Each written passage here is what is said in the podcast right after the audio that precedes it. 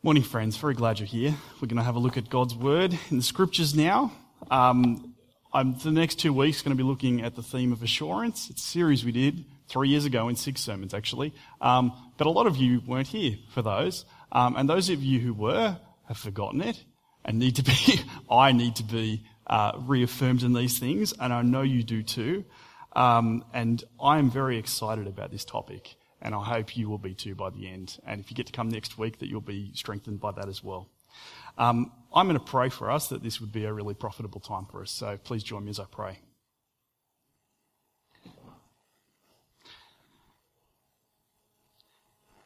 Heavenly Father, we would hear Jesus today. Heavenly Father, we would see Jesus today.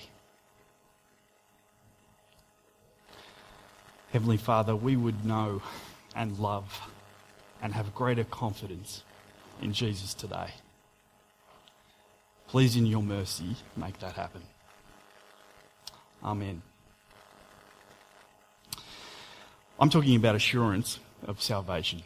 And so, very quickly, I'm going to talk about Jesus because Jesus is our assurance, our confidence for salvation. Um, today, I'm going to be drawing a picture of what assurance looks like um, on the screen. Uh, well, we'll put the man up now, shall we? Uh, it'll expand as we move forward. Um, there's a very important question there because one day you, I, every person here will stand before the judgment seat of the Lord Jesus.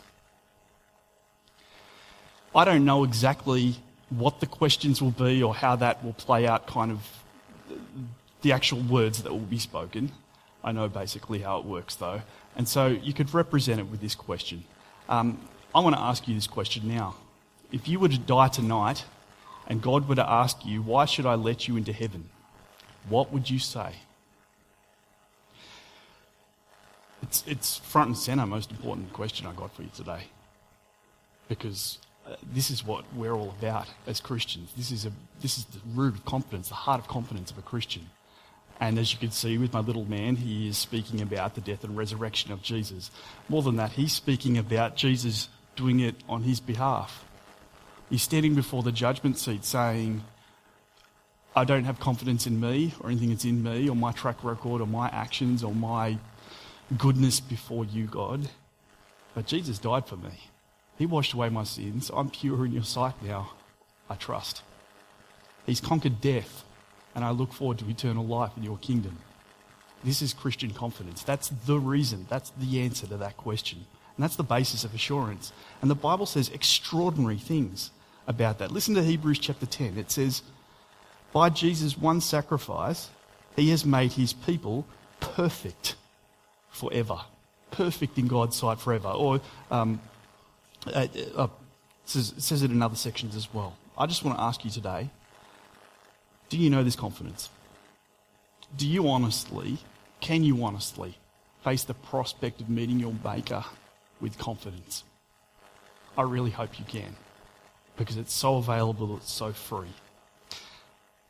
And it's at the centre of what Jesus offers. Years ago, I was at um, St Andrew's Cathedral, just like a, a mission thing. You, you, don't need to hear the details of that, but um, it was a very interesting conversation. I met a man, I think he was from Peru, and he, I, I described him as a, re, a, religious seeker. He didn't have small talk, he asked big questions. Um, and he basically asked me, after hello, um, what does Christianity have to offer me? Okay, I like people to get to the point. Um, I said, assurance. I said, if you know Jesus, if you trust Jesus, you can be assured, absolutely certain that you're in right standing with Him forever. And you can be assured of eternal life in His kingdom because He died for you. That's where it's all at. That's, that's right at the center of Christianity. However, it's more complicated than that, and it's very easy to misrepresent. And that's where we're going to be heading today. I'm just going to click on to a next question. Because it very quickly translates this. How do you become a Christian? You might pray to God. Well, you should pray to God. You should say, I'm a sinner. I need Jesus' death on my behalf. I trust in Jesus. Please forgive me. And, and you can know with certainty you are. But then you might ask, so I've prayed the prayer, the prayer. I've become a Christian. Is that it? Am I eternally secure now no matter what I do? It's a very important question as well because the answer is no. Does a one off moment of commitment to Jesus mean you're saved? No. A one off response is not sufficient. And if we present Christianity kind of just a one off response, I did this in my past and it doesn't matter what happened afterwards, it doesn't matter what happens tomorrow, it's not sufficient. The reason is because it's the start of the Christian life. It's how you become a Christian. And then you need to continue as a Christian. Faith isn't just how you start the Christian life, it is the character of every day of being a Christian. Holding on to God's promises, continuing to trust in Jesus. So I'll just show you a couple of texts. I'll check them up on the screen. Hebrews chapter 3. And, and, and if you think it's just a one off prayer, these things just throw, throw it all out. Like, um, we've come to share in Christ if indeed we hold to our original conviction when we've converted firmly to the very end. You see the if? You see what's going on there? Second one, God has reconciled you, made you in the right relationship with God by Christ's physical body through death to present you wholly in his sight. That's like perfect in his sight, basically, without blemish and free from accusation. If you continue in your faith, established and firm, and do not move from the hope held out in the gospel. You start with the gospel, you continue with the gospel, you finish with the gospel as a Christian. Part of what defines a genuine believer in Christ is that our faith in Jesus continues firm to the very end. So, what we're going to do is kind of broaden the lens out and look at it at the, the kind of a length of a life, or until Jesus returns. And it's what the Bible calls the race. The race set out before us in, in, in, at the end of Hebrews. It's the race of continuing in Jesus firm to the end in the same faith we started with. There's no prizes in this race for becoming first. It's finishing that matters. It's an endurance race. That's the thing that matters. Finishing the race, trusting in Jesus. And you'll see wrong side. We have a church value over here on the, the, the, board here. So we talk about being faithful, adventurous, compassionate, and enduring disciples of Jesus. Enduring is exactly what we're talking about today. That's what these passages I've put before you are about. Christians are called to endure in the faith, firm to the end. What's at the end of the finish line? Salvation from judgment.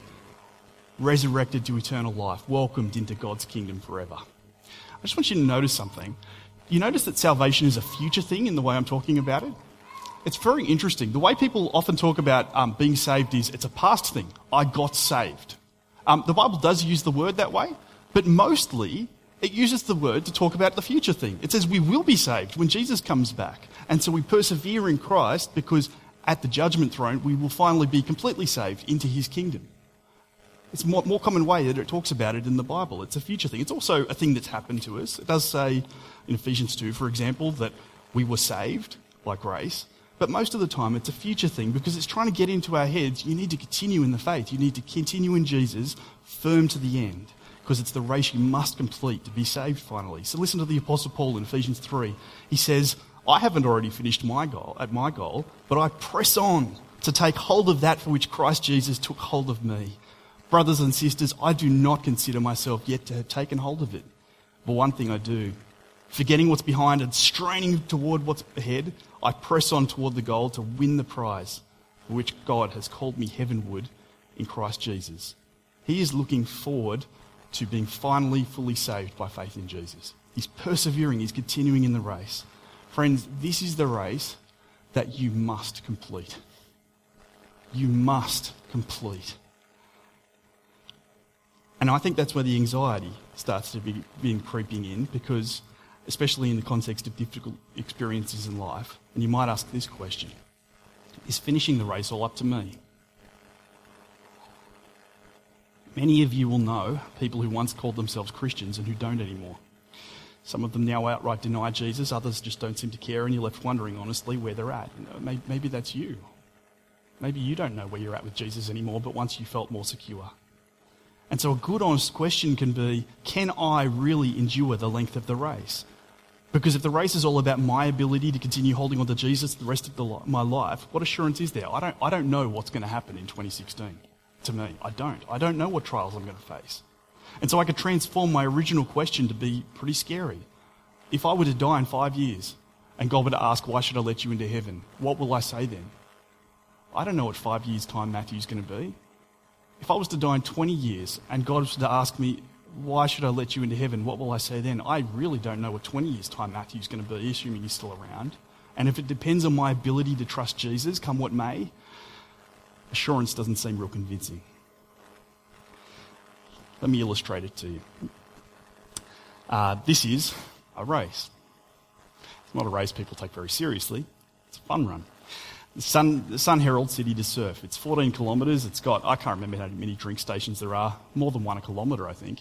Um, there's an awful lot of drink stations. Have people done City to Surf, by the way? Who, who's done it? Yeah, got to the end of the race. You survived. Yeah, cool. Um, if, if we were to do the City to Surf now, like right now, if I were to say to you, not God, if I were to say to you, we're doing the City to Surf right now, how many of you think you'll get to the end? Go on, don't be bashful. How many of you think you're going to get to the end? You got as long as you want. You got as long as you want. Who's confident they will get to the end? Okay, most, a, a bunch of people. That's good. That's good. Um, all right, so I'm going to tell you a second race. I'm going to tell you three races. Here's the second race. This is um, my race. I made it up, and you can't steal it. It's mine. Okay. This is the inaugural city to Perth. Uh, it's 3,934 kilometres. I, I was very generous to you. The northern route is an extra 10 kilometres. Um, I was very generous to you.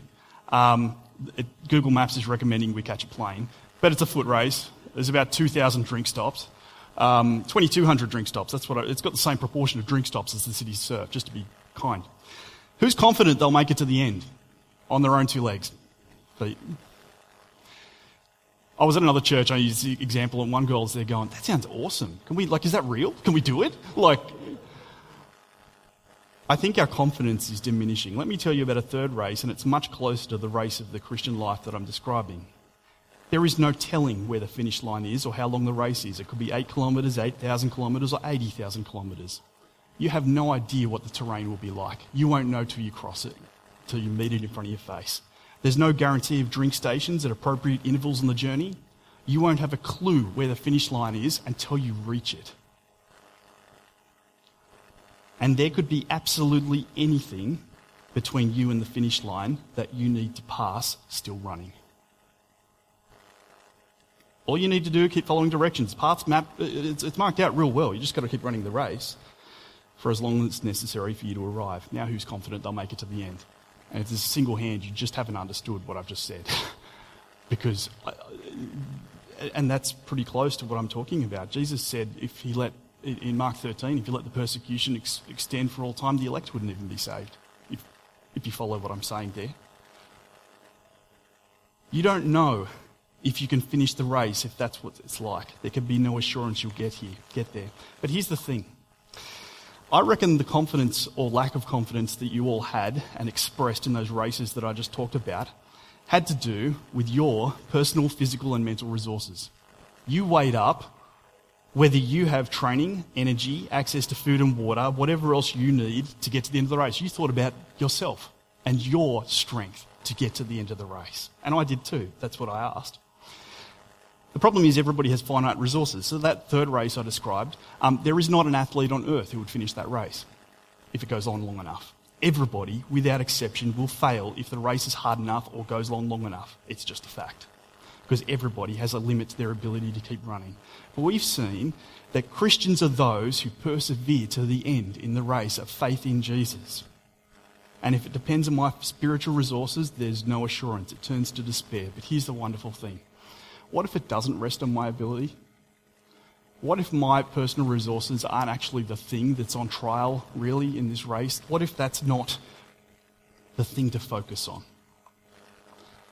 Imagine for a minute that God guaranteed that his people would be able to finish the race by his provision. What resources has God got at his disposal? What resources does God not have at his disposal? Everything. Today, friends, I want us to concentrate on what God contributes to our race to get us there because he promises that his people will. I may stumble, I may fall over, I may get puffed out, I may get confused on the way, I may be broken, bloody mess when I cross that finish line. But if I am in Jesus Christ, I will cross that finish line. That's God's promise to his people. That's what we want to have a look at today. Now, if you had your Bible there from Ephesians, turn to the book of Ephesians. I'll get you to flick to a couple of passages. Um, and what I'm going to do is add a couple of things to our picture that are about some uh, aspects of what God contributes to our race. We're going to paint a theology picture on the screen an overview of what God does for his people from the foundation of the world to Judgment Day at the very, very end. We've heard already, a Christian is a person who trusts in Jesus for salvation and they're called to run the race in him. Ephesians 1, verse 3. Paul says, the Apostle Paul says, Praise be to the God and Father of our Lord Jesus Christ, who has blessed us in the heavenly realms with every spiritual blessing in Christ. For he chose us in him before the creation of the world to be holy and blameless in his sight. In love, he predestined us for adoption to sonship through Jesus Christ in accordance with the pleasure of his will. Friends, before the foundation of the world, God chose, way there before the world was created, his people for salvation. And you're going to have lots of questions about that, and that's good because that's why we've got Care and Connect cards, and you can ask your questions. What that means is that salvation is entirely God's work from start to finish. That God chose his people for salvation and then said, and now in history, I'm going to make that happen. And if God's the one doing it, then I can be confident. But, and it also means here's the thing that makes it is very important about humility. What's the difference between me, a Christian here, knowing Jesus Christ, and the person who might be walking out the side and never has any interest in Jesus? Is it because I'm smarter than them? Is it because I'm more spiritually insightful than them? No, it's not. It's because God, in His mercy, grabbed a hold of me by His Spirit and made me look to Jesus. And I am profoundly thankful for that. God chose me before the foundation of the world. And if you're a Christian, that's because he chose you too. And that means the people who are predestined are absolutely guaranteed final salvation. It's guaranteed they'll get to the end of the race. Flick to the uh, book of Revelation, right at the um, end of the Bible there, and chapter 20, which is almost the end. There's 21, it's 22 chapters of um, the book of Revelation, 22, but we're looking at chapter 20 and verse 11. And we're just going to look at the opposite end of the spectrum.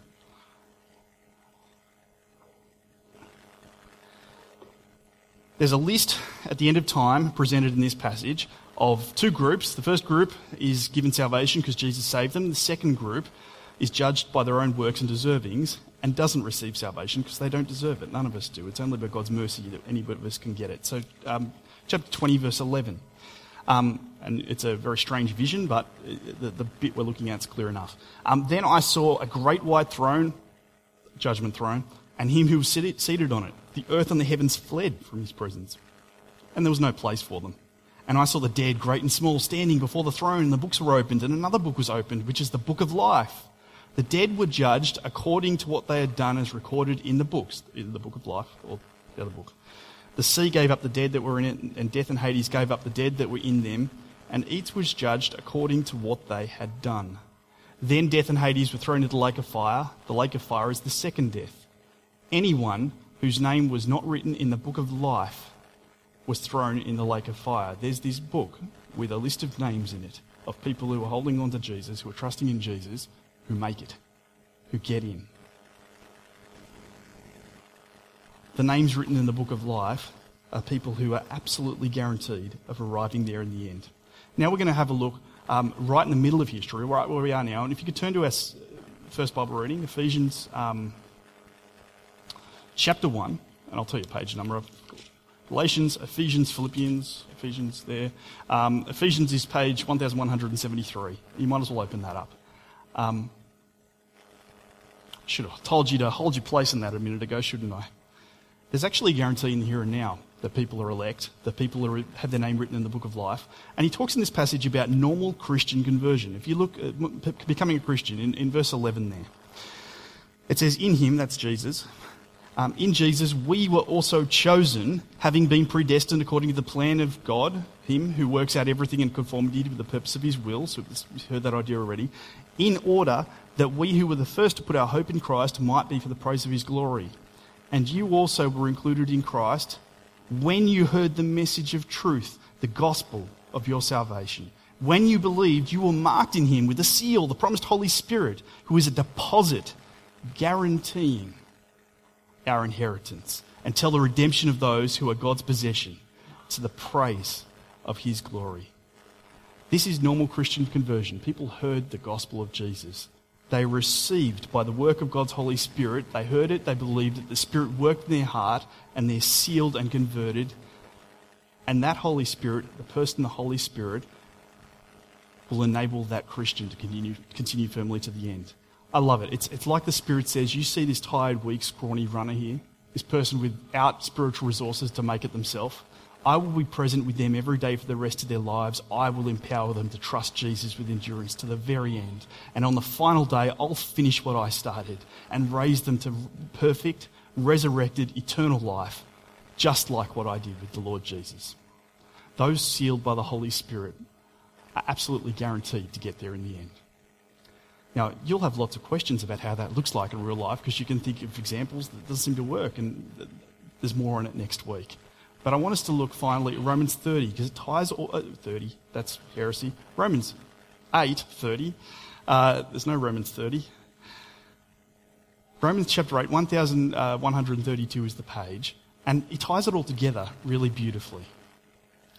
He makes it into a chain. It's often called the golden chain of salvation because it, it, starts with predestination and ends with glory at the end, and, and there's links in the middle, and there's no, there's no break in the chain where people get lost. Romans 8 28, it says, And we know that in all things God works for the good of those who love him, who have been called according to his purpose. That's, the, uh, that's where we hear the gospel and saved. For um, those who God foreknew, he also predestined to be conformed to the image of his son. That's our first step, right at the beginning, before time. Um, that, they, that he might be the firstborn among many brothers and sisters. And those he predestined, he also called. That is, they heard the gospel and responded to it. And those he called, he also justified. He made them right in Jesus, perfect in God's sight. And those he justified, he also glorified. He got them to the end of the race where they were finally fully saved. They received salvation in Jesus in all its fullness and entered God's kingdom. And by the work of God's planning and God's power and God's Holy Spirit, not one person is lost. He fulfills, he achieves his plan. Links in a chain, unbroken. No loopholes, no remainder, no loss. Here's the point it's three words, it's simple, it's profound. God saves people. God doesn't just make salvation a possibility. He didn't send his son into the world to die on the cross and say, My son has died for the sins of the world. Potentially everybody could be saved. Gosh, I hope a couple of people will trust him. No, by his power, he grabs a hold of people by his gospel, by the power of his spirit, and saves them and holds on to them firm to the end of the race. Friends, if that's true, if God is enabling people to get of the race, how much power, uh, how much confidence can we have? As much as God's power, surely. Absolute confidence, I should think. And it's no fluke that after this section I just read that outlines what we're talking about, uh, called uh, predestined, sealed by God's Spirit, or called, and led to glory, name written in the book of life. It's no fluke that straight after that is one of the most exalted statements of confidence in Jesus in the whole Bible. Because it's confidence in God's power to save his people and get them to the end. Have a look at 831, and it doesn't get your heart pumping. You know, get, get that checked out, the doctor, because uh, what, what then should we say in response to these things? If God's for us, who can be against us? He who did not spare his own son, but gave him up for us all, how will he not also, with along with him, graciously give us all things? Who will bring any charge against those whom God has chosen? It's God who justifies. Who's the one who condemns? No one. Christ Jesus died, more than that, was raised to life and at the right hand of God and is also interceding for us. Who shall separate us from the love of Christ? Shall trouble or hardship or all these things in the race? Shall trouble or hardship or persecution or famine or nakedness or danger or sword? As it's written, for your sake we face death all day long. We're considered as sheep to be slaughtered. No, in all these things we are more than conquerors through him who loved us. For I am convinced that neither death nor life, nor angels nor demons, nor the present nor the future, nor any powers, neither height nor depth, nor anything else in all creation will be able to separate us from the love of God that is in Christ Jesus our Lord. Paul, you don't have a clue, mate, what is before you in the race. And he faced some really hard things. And he says, I don't need to know. I know that God will fulfill his promise to me and see me firmly and assuredly into his kingdom. Assurance coming, comes from knowing God's power to save. This God is faithful and is able to do as he promised. Now, some of you probably don't agree with all I've just said, which is fine. I want you to ask your questions. I want you to engage with it thoughtfully and be honest about what you think. Here's my challenge to you, though.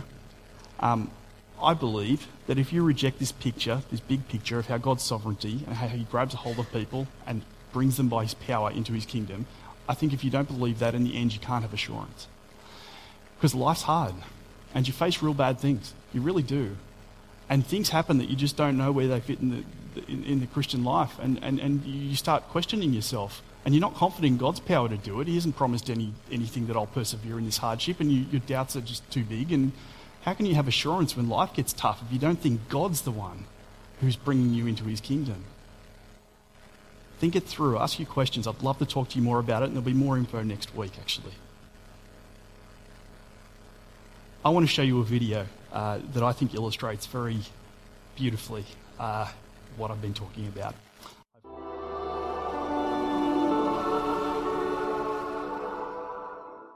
The Bible verse that just went past in the video was the first half of what's on the screen.